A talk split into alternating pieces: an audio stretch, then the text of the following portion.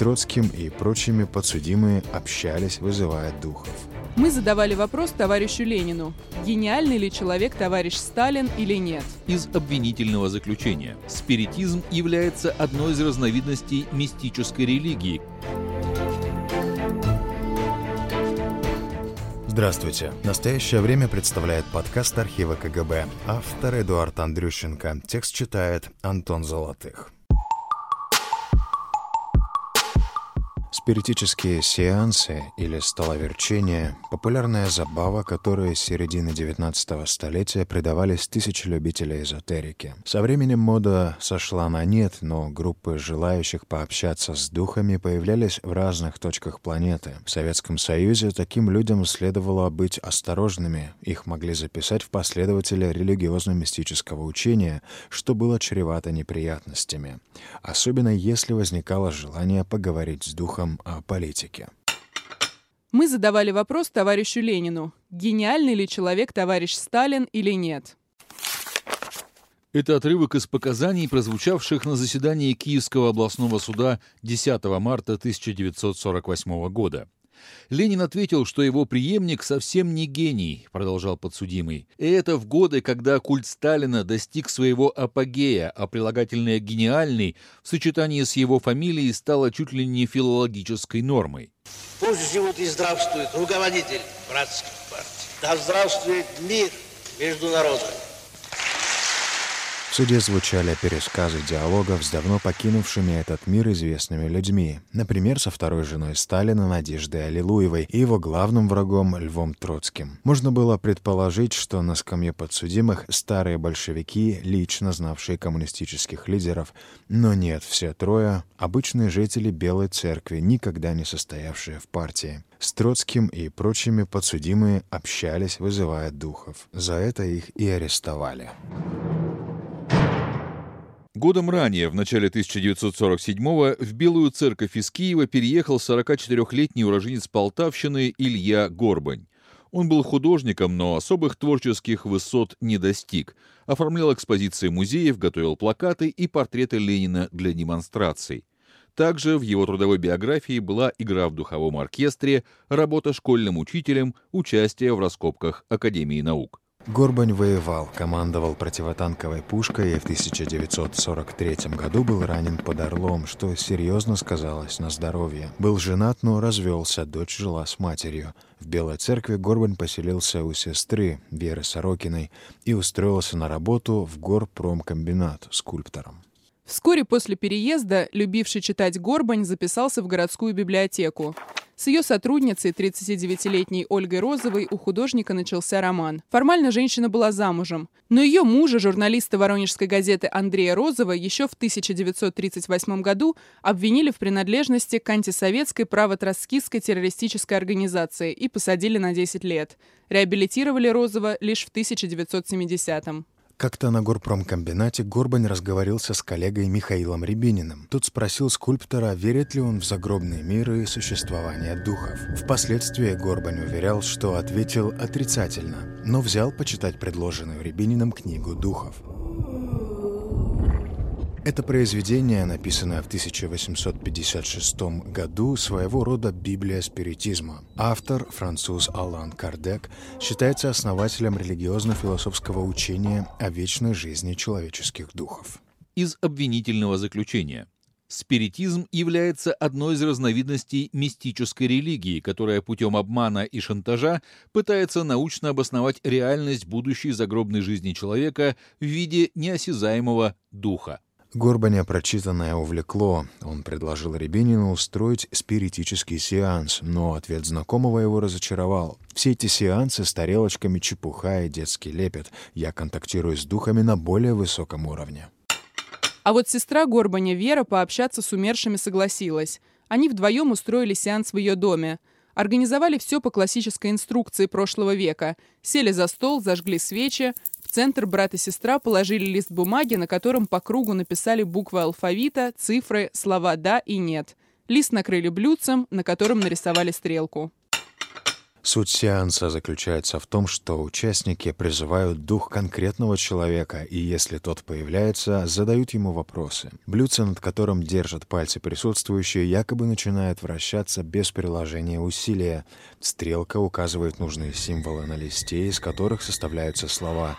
Именно таким образом дух отвечает. Последователи спиритизма утверждают, что блюдца передвигают потусторонние силы. Скептики же уверены, это незаметно делают руками сами участники сеанса.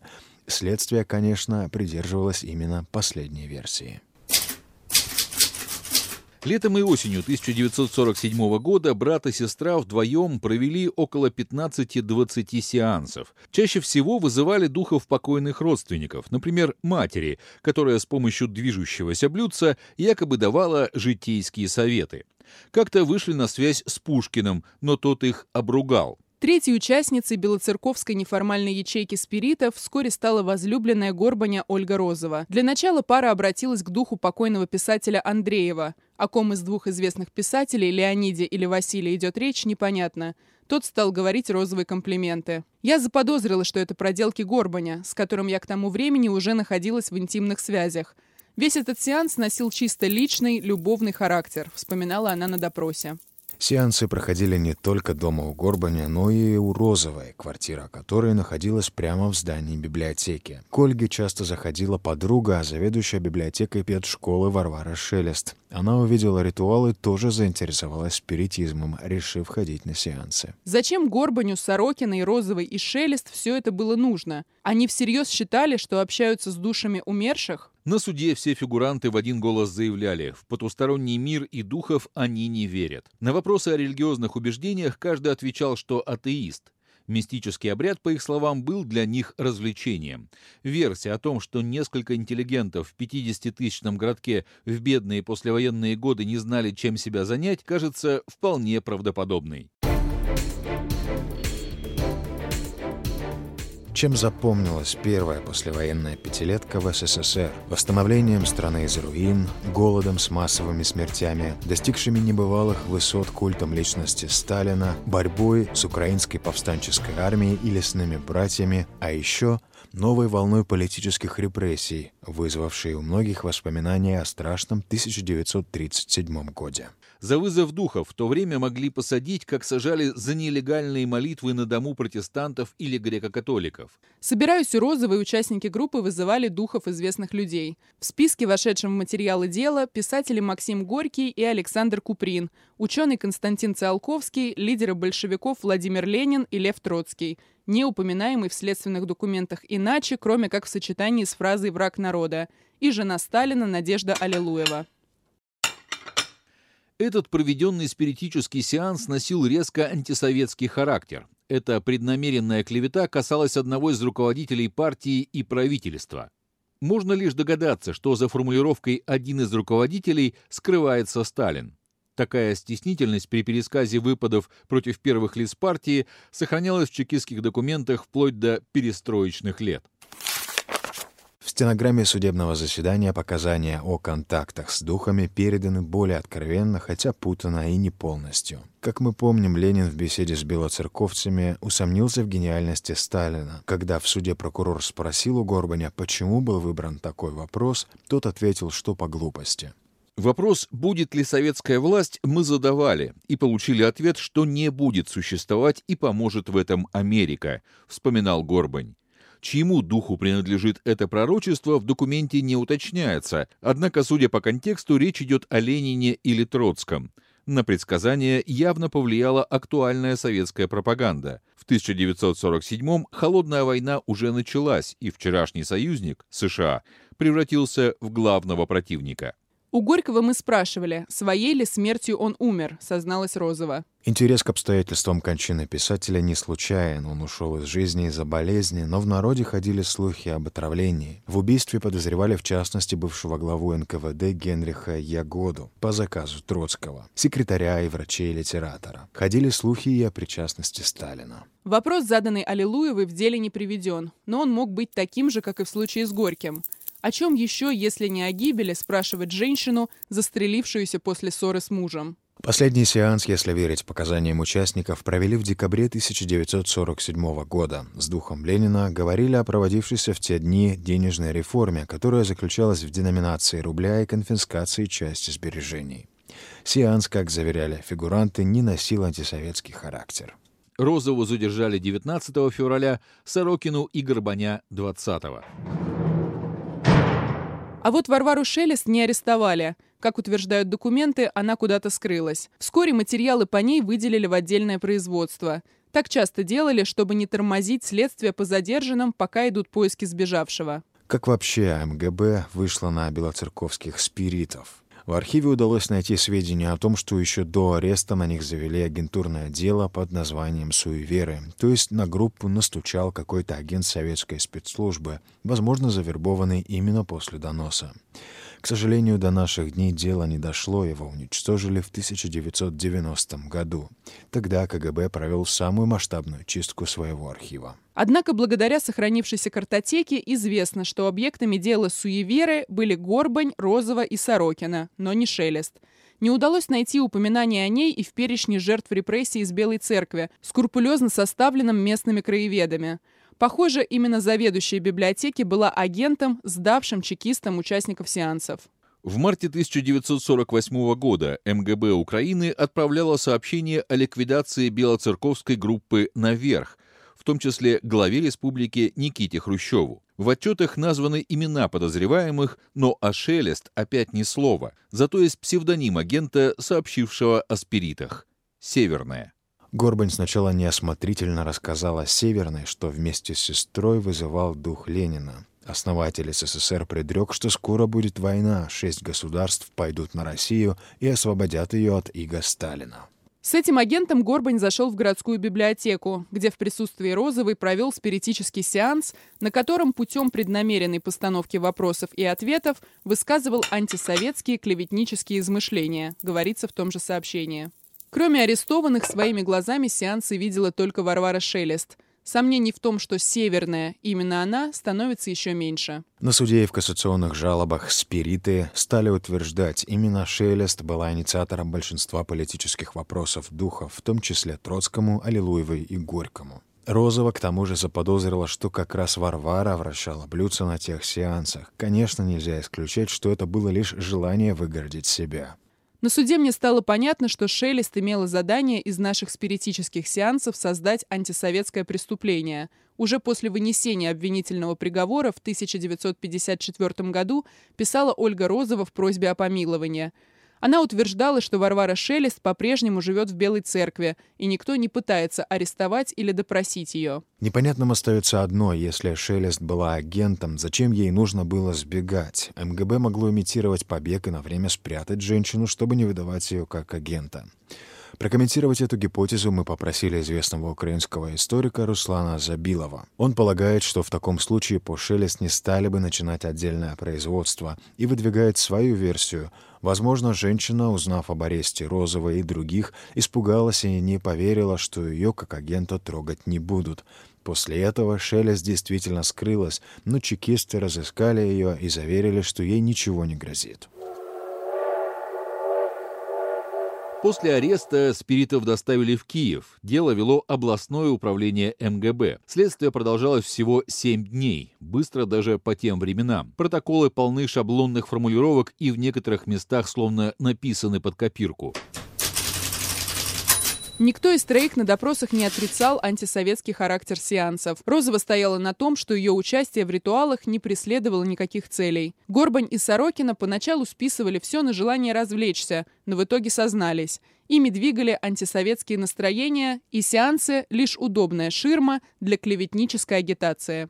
Проводя антисоветские спиритические сеансы, я тем самым старался опорочить и оклеветать советскую власть и руководителей партии и правительства, и показать своим соучастникам слабость советской власти и бездарность ее руководителей, гласит протокол допроса Горбаня. Свое недовольство властью брат и сестра, если верить материалам дела, объясняли бедностью после военных лет. Горбань к тому же признал, что сам вращал блюдца, намеренно подбирая нужные ответы.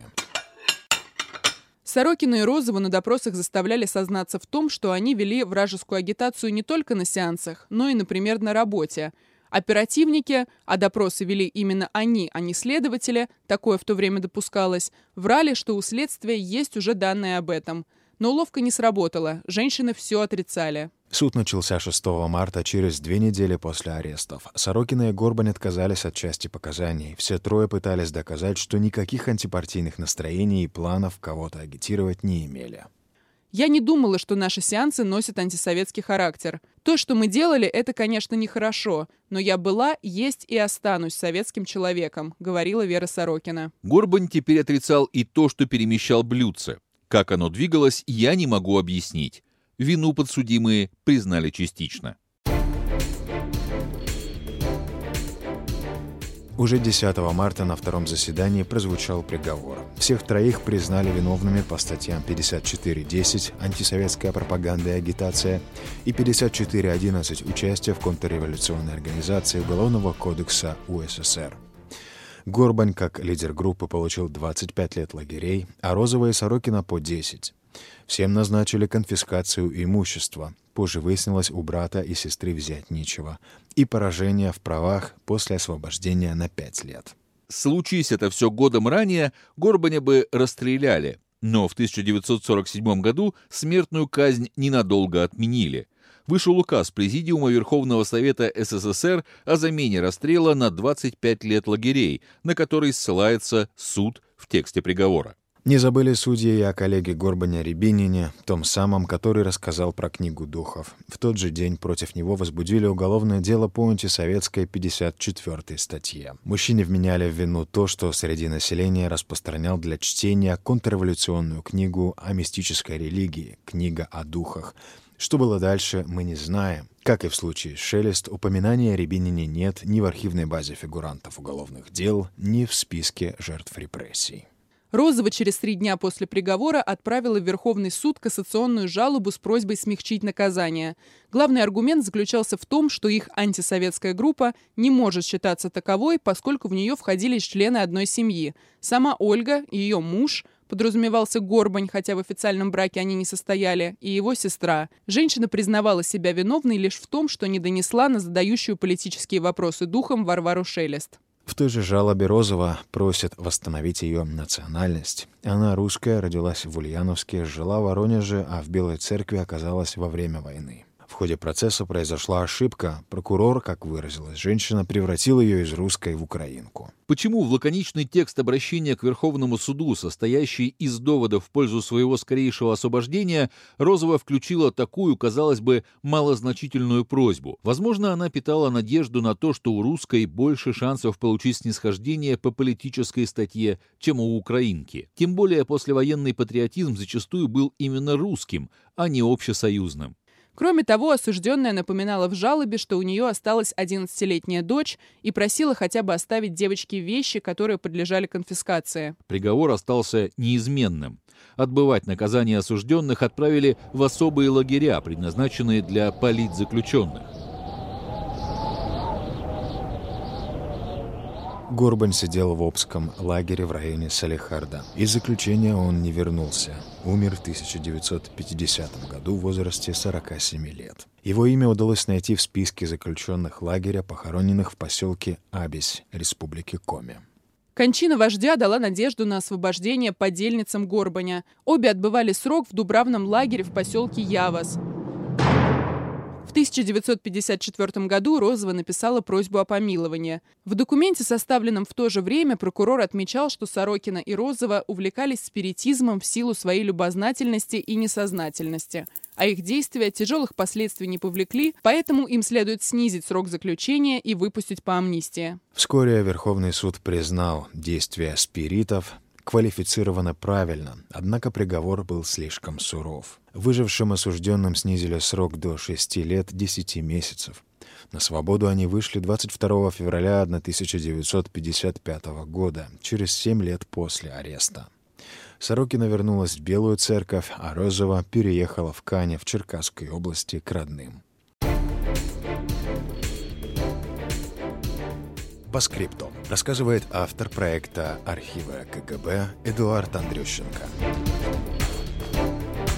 Ну, это, это, да, это послевоенный сталинизм, который отличается от эпохи великого, от эпохи большого террора, да, потому что уже был ну, не таких масштабов были репрессии, не такие массовые, Э, и в том числе вскоре после войны была отменена смертная казнь, э, тоже такой интересный нюанс. Но э, дела вот этого периода, да, там 47-48 год, они, как и дела там 30-х годов, бывают такими же абсурдными, такими же нелогичными. Ну, сама канва дела иногда тоже напоминает какую-то трагикомедию. Вот. Но э, если говорить об вот этом послевоенном периоде, то очень часто более подробно все описано, э, более там в деталях раскрыта суть истории. Так, ну это я в, в, в общем в целом об эпохе. Ну а сама, сама история у нас какая? Э, тоже вот трое фигурантов да, этого дела там брат и сестра, художник, женщина там библиотекарь, Белая церковь, небольшой город недалеко от Киева, голодные послевоенные годы. Вот. И я очень, очень так себе живо представил, прямо ну, как история таких обычных людей, не знаю, буквально там соседей каких-то э, каждого из нас просто люди, ну, послевоенные годы, да, маленький городок, э, несколько людей с каким-то там образованием, с какими-то там потребностями в, в каком-то, может, саморазвитии, в каких-то развлечениях, а им заняться особо нечем. Вот, ну, как бы, не, ну, там есть книжки, да, тем более э, в библиотеке работали, в том числе фигуранты, ну, в какой-то из вечеров, вот, видимо, во время каких-то дружеских посиделок возникла вот такая идея вспомнить моду еще до революционных лет, то, чем увлекались тысячи людей и не несли за это никакой ответственности, вызывать духов – вот, то есть там описанный еще в литературе 19 века способ, что берется там дощечка с буквами и вращается тарелочка, вот где она остановится, соответственно, там стрелочка на этой тарелке, та буква, соответственно, мы ее записываем, и должно, короче, какое-то послание от духов того или иного, от духа того или иного человека прийти.